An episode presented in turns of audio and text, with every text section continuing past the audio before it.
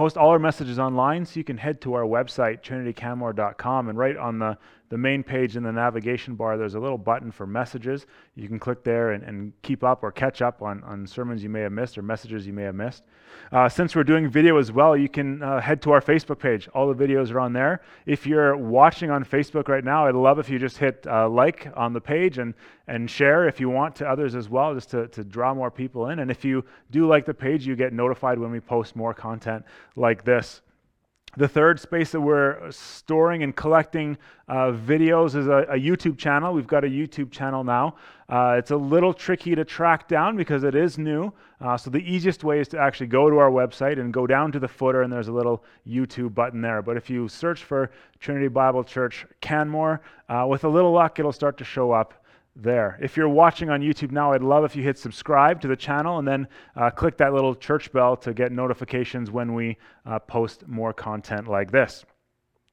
Well, we're in the last few verses, so if you've got a Bible, I'd invite you to open up to chapter 4 of Ruth with me this morning. We're going to start at verse 13 in just a couple minutes. For the last time, though, let me remind us of what has happened through this book. In the beginning, we find out that there was a famine in Bethlehem. So the house of bread, as Bethlehem was known, had no bread. And then our story kind of zooms in on one family where Elimelech and his wife Naomi flee Bethlehem and go to Moab with their two sons, Malon and Chilion. And really what has happened here is instead of staying in God's place with his people and with his provision, this family has left and gone to another land with another people who were actually enemies of Israel and who worshipped other gods. While they were there, things go from bad to worse. Elimelech dies. The two sons marry Moabite or women who don't believe in the God of Israel in Orpah and Ruth. And then those sons die without any children as well. And so now we have just the widow Naomi with her two daughters-in-law, Ruth and Orpah. After some time, we're told about 10 years, Naomi's there, she hears that there is harvest in Bethlehem again, and so she encourages her daughters-in-law to go back. She releases them from their obligation to her as their mother-in-law and says, go back to your people, to your families, and hopefully you can find rest and a husband there.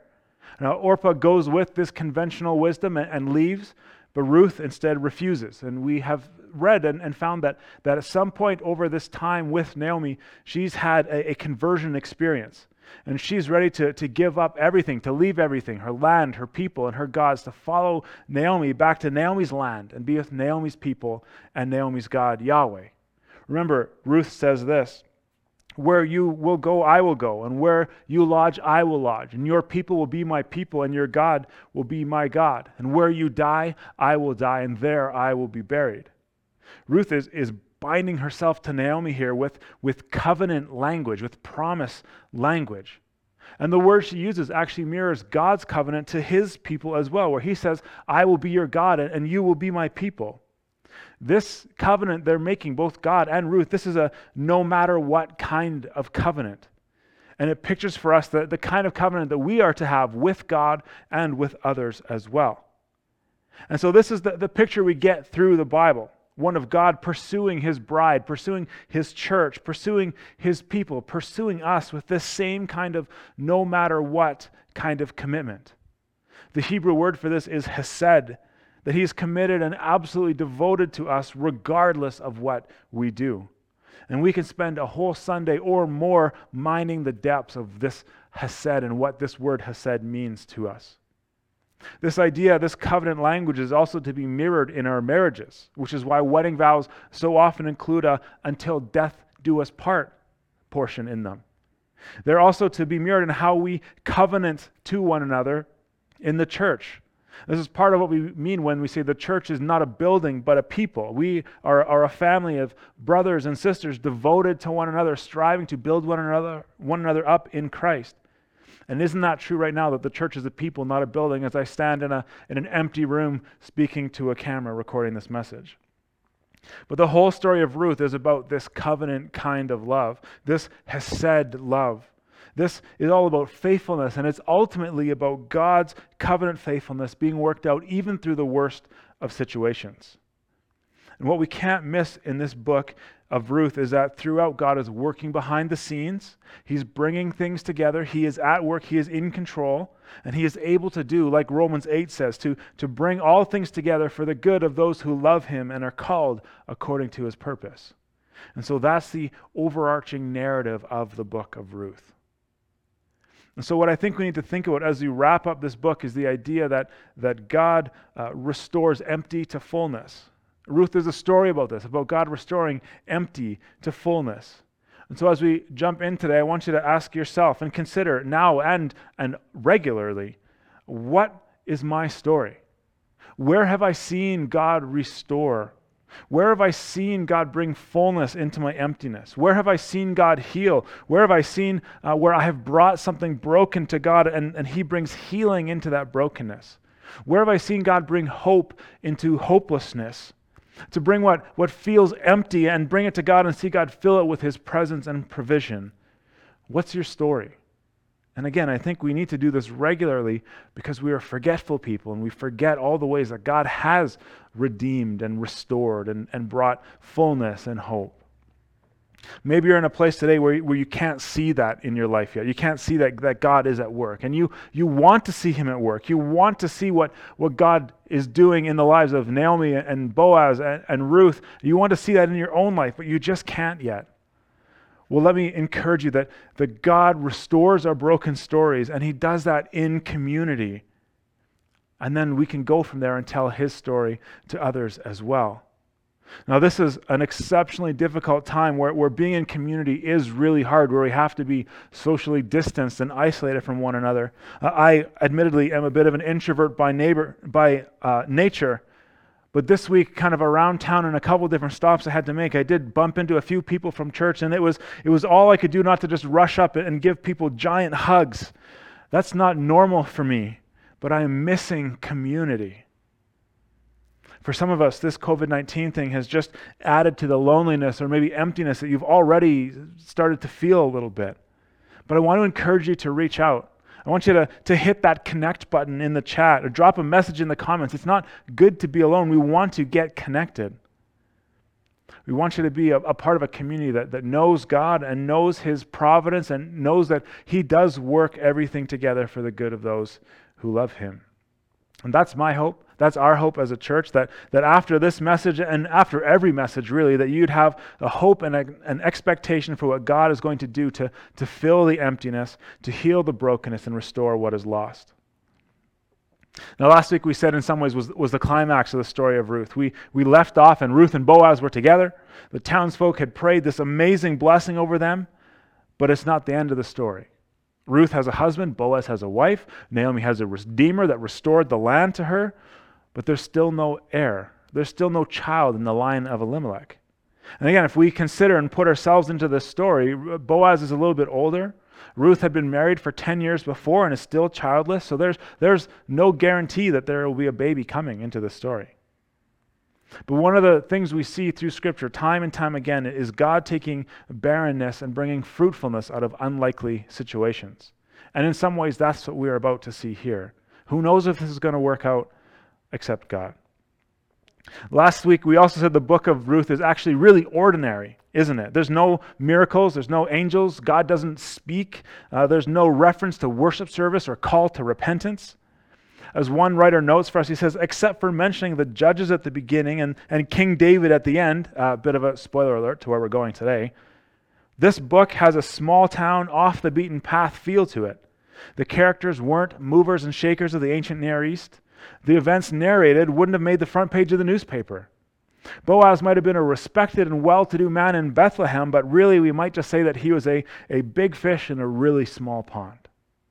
And yet throughout this book, we see people having faith in God.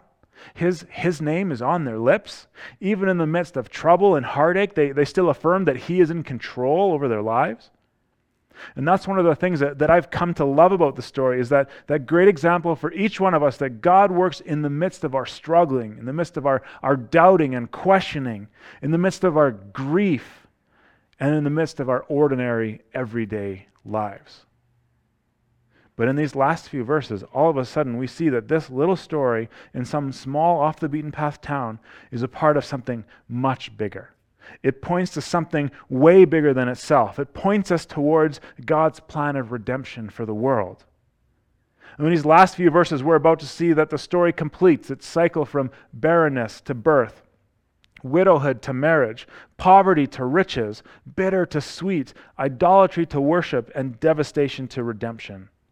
No question, Ruth and Naomi had first been wrecked and then redeemed in lots of ways, financially, relationally, spiritually, and even generationally.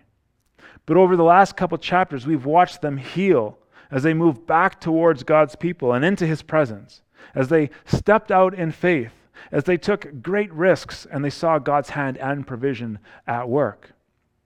One writer reminds us that their little story echoes the big story of Jesus, and it reveals that life comes after death. And if you're reading this story in the midst of a painful season of life, Ruth and Naomi's example provides hope to keep going until you're on the other side of the dark valley that you're currently in. So let's start reading. Verse 13. So Boaz took Ruth, and she became his wife. And he went into her, and the Lord gave her conception, and she bore a son. Finally, the thing we've been cheering for, hoping for the last couple chapters, Boaz gets married to his new convert wife, Ruth. She's a part of the community now. Think about her story, how it's evolved in the last couple of chapters. In chapter 2, she was Ruth the Moabite from Moab, a widow, a foreigner, lowest of the low. Later in chapter 2, she calls herself just a lowly servant.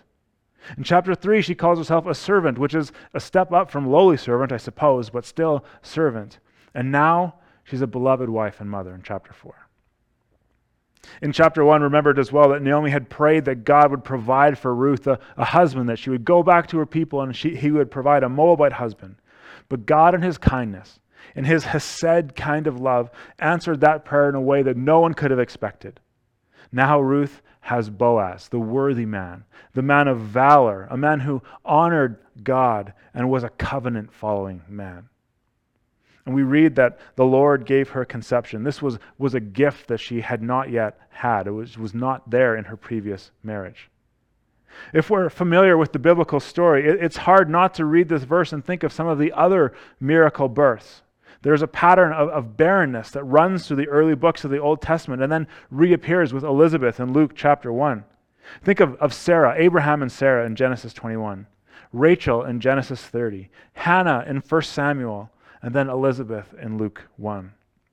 This statement for us that God gave her conception is to make it clear that God is present and active.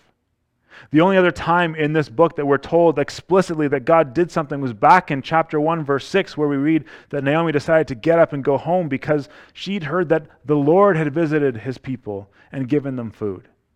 The author here, the narrator here, is deliberately bookending the story with these two accounts of the Lord doing something to remind us that even though we only say at the beginning and end, the whole story, God has been at work. Let's keep reading, verse 14. Then the women said to Naomi, "Blessed be the Lord, who has not left you this day without a redeemer, and may His name be renowned in Israel. He shall be to you a restorer of life and a nourisher of your old age, for your daughter-in-law who loves you, who is more to you than 7 sons, has given birth to him." Now remember, it wasn't that long ago, maybe a year or so ago, that Naomi had returned from Moab with Ruth empty.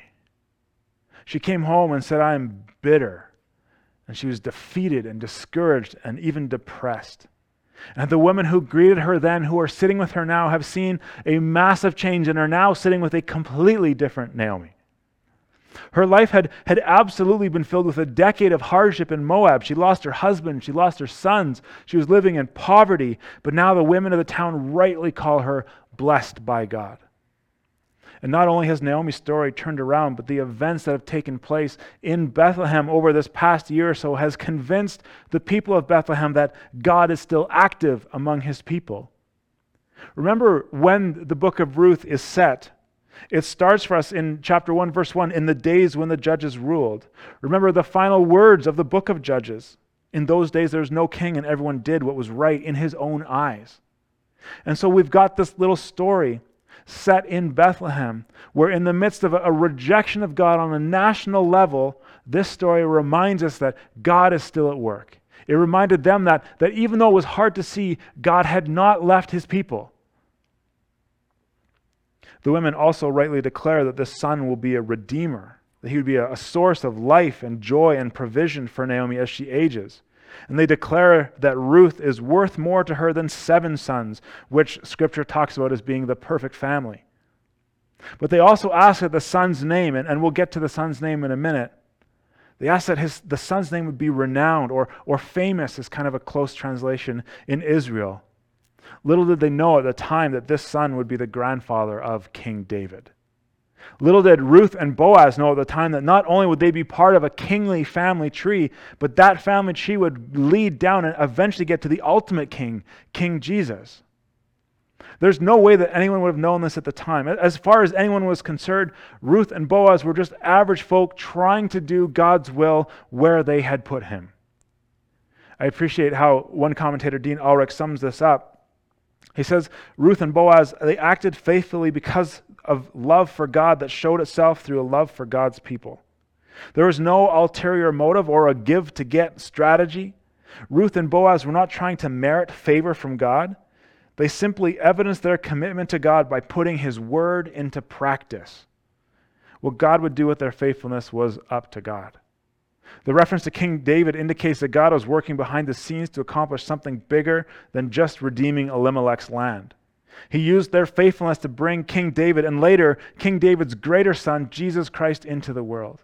By their faithfulness, they participated in the establishing of God's kingdom on earth and realizing of God's plan for salvation. Now listen, I hope this little piece here is encouraging to you as well. Today, it's so easy for us to get trapped in the comparison game of, well, what do I have to offer?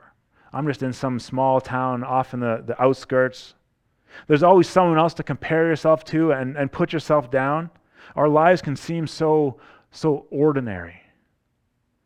But the Apostle Paul, writing to the church later, points out that many or maybe even most of the people that are building God's kingdom in any era are just regular people being faithful in the everyday stuff of life.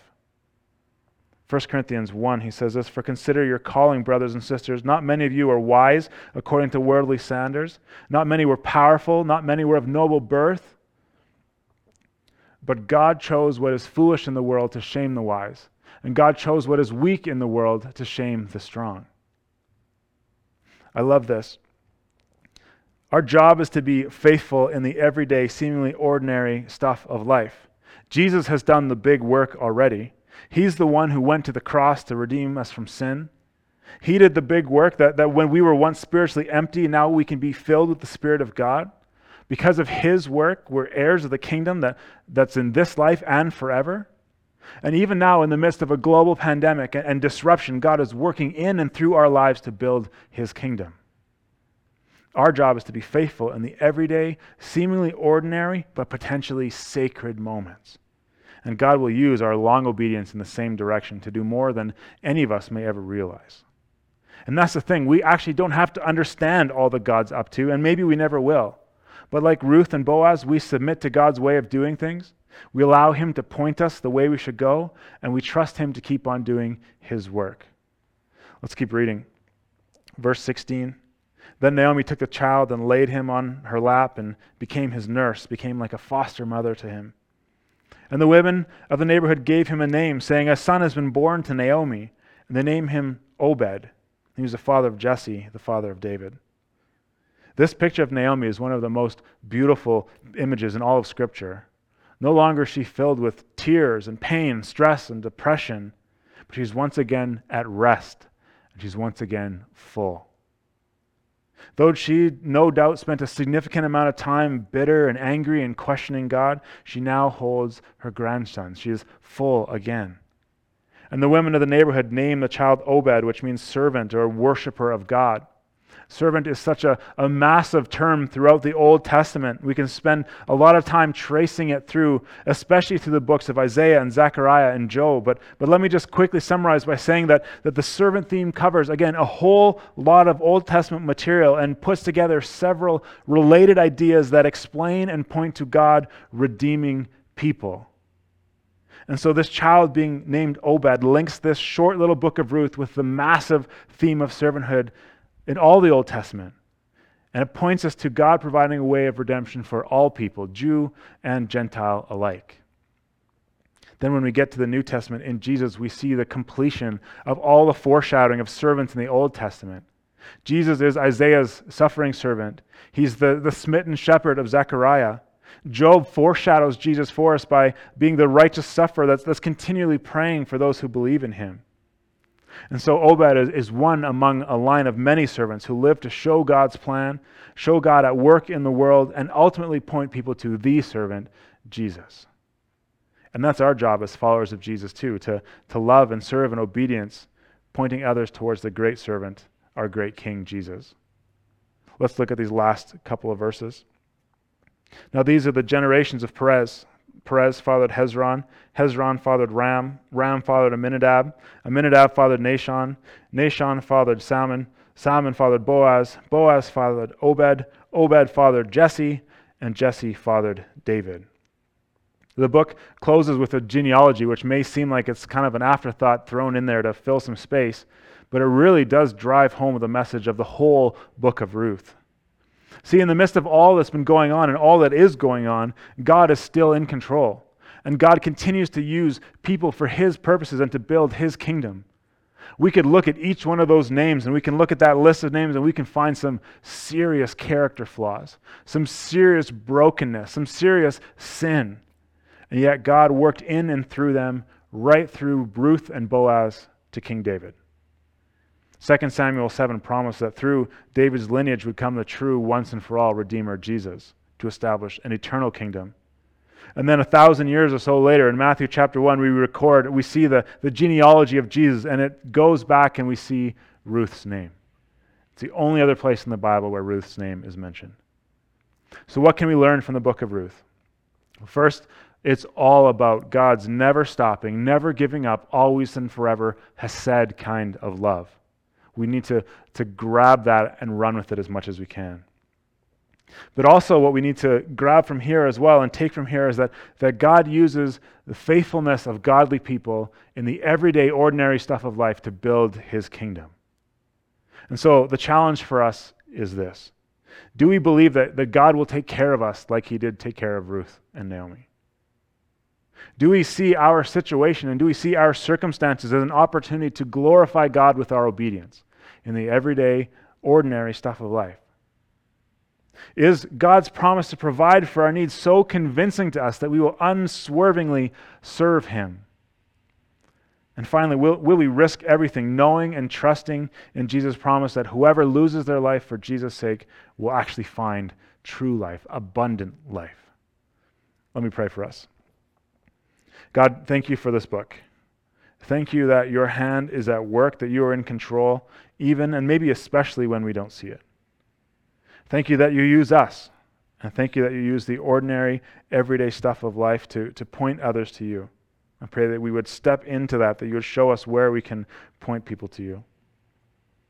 Maybe this morning you're hearing this message and the Holy Spirit is stirring something in your heart.